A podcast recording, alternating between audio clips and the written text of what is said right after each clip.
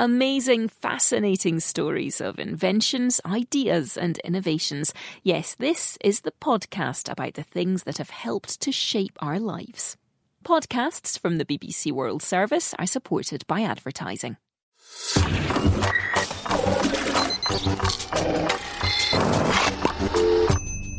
Fifty Things That Made the Modern Economy with Tim Harford.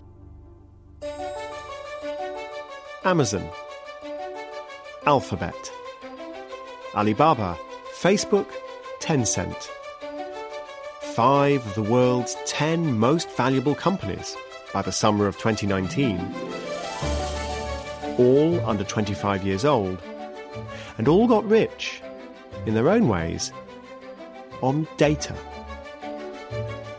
No wonder it's become common to call data the new oil. As recently as 2011, five of the top ten were oil companies.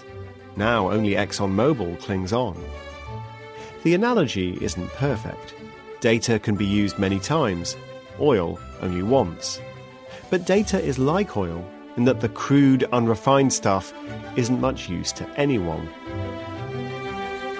You have to process it to get something valuable diesel to put in an engine, insights to inform a decision. A decision such as which advert to insert in a social media timeline, which search result to put at the top of the page. Imagine you were asked to make just one of those decisions. Someone is watching a video on YouTube, which is run by Google, which is owned by Alphabet. What to suggest she watches next? Pique her interest, and YouTube gets to serve her another advert. Lose her attention, and she'll click away. You have all the data you need.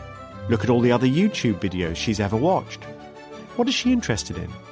Now look at what other users have gone on to watch after this video. Weigh up the options, calculate probabilities. If you choose wisely and she views another ad, well done. You've earned Alphabet all of maybe 20 cents? Clearly, relying on humans to process data would be impossibly inefficient. These business models need machines. In the data economy, power comes not from data alone, but from the interplay of data and algorithm. In the 1880s, a young German American inventor tried to interest his family in a machine to process data more quickly than humans could manage.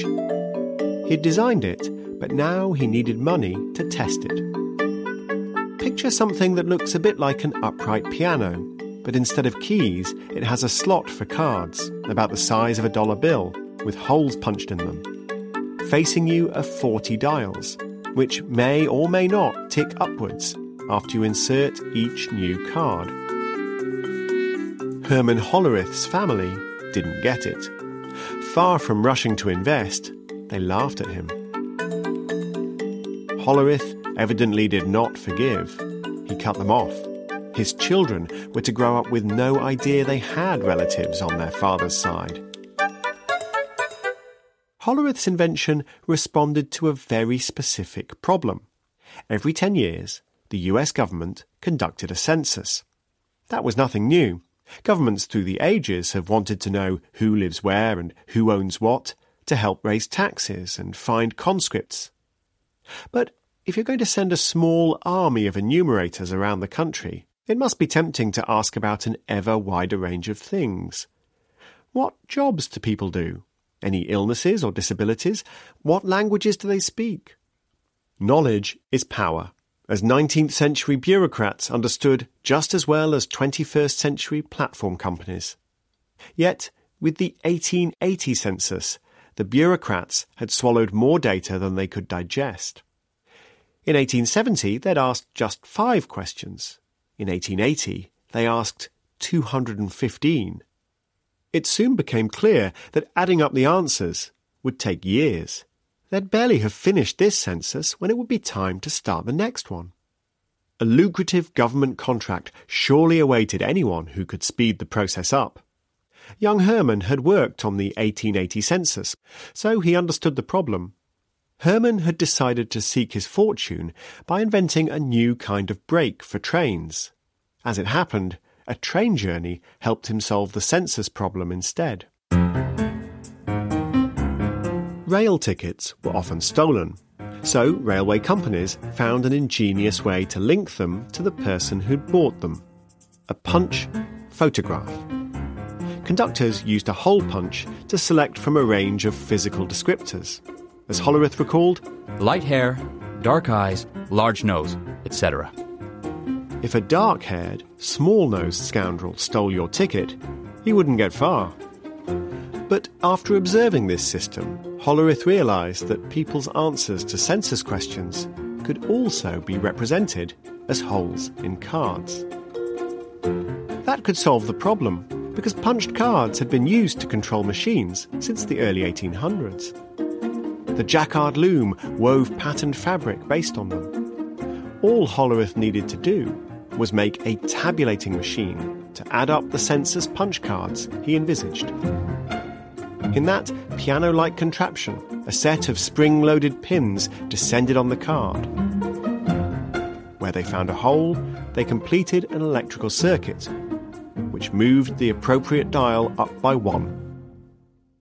Happily for Hollerith, the bureaucrats were more impressed than his family. They rented his machines to count the 1890 census, to which they'd added yet another 20 questions. Compared to the old system, Hollerith's machines proved years quicker and millions of dollars cheaper. More importantly, they made it easier to interrogate the data. Suppose you wanted to find people aged 40 to 45, married, and working as a carpenter. No need to sift through 200 tons of paperwork, just set up the machine and run the cards through it. Governments soon saw uses far beyond the census. Across the world, says historian Adam Tooze, bureaucrats were inspired to dream of omniscience.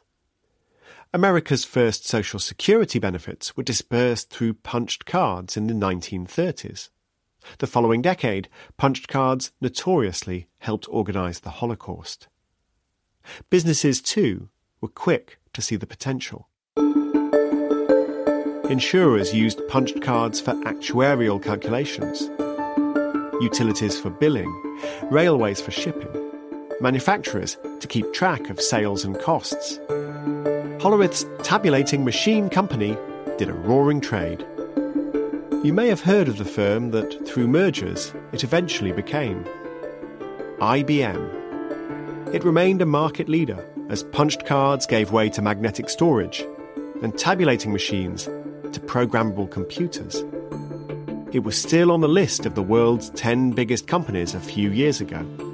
But if the power of data was apparent to Hollerith's customers, why did the data economy take another century to arrive?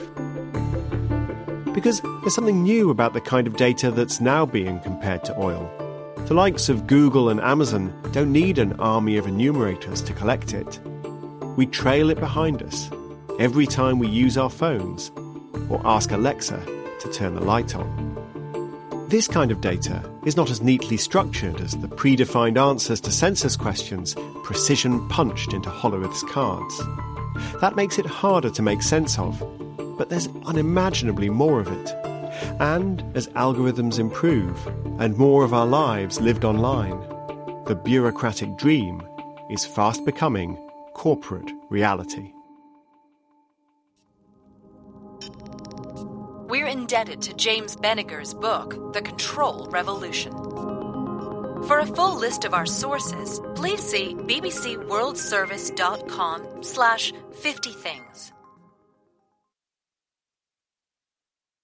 Music Life. It's just talk about our journeys and how we've got here and what music is to us. Music Life. A crowd singing back to you. Yeah. That to me is the most satisfying thing. Music Life. My favourite thing about music is we can all listen to it and have a completely different experience. Music life. You have to say, okay, right, I do mean this. Music Life. What's going on in this room right yeah, now? A brand new podcast from the BBC World Service. I want to talk about how this is ruining your life. Bringing together musicians from across the globe. I love this. This is yeah. brilliant. Talking to each other about how they make their music. When you're just having a good time, you're the most free. There's less pressure mm. to be like, all right, let me think of something that's going to blow everybody's mind. And why they do what they do. Everyone knows this track and is vibing to it. And that was just a special feeling. Music Life. I guess this is just my destiny to do that. Just search for Music Life wherever you get your podcasts. I have a secret. I wore the wrong foundation for years. Then I discovered Il Makiage, the boldest new brand in beauty. With 20,000 five star reviews and 50 shades of flawless coverage, their Woke Up Like This foundation is a bestseller for a reason. It's tough buying foundation online, but their Power Match quiz matched me perfectly. And with Try Before You Buy, you can try your shade free for 14 days. Take the quiz at ilmakiage.com slash quiz. That's I-L-M-A-K-I-A-G-E dot com slash quiz.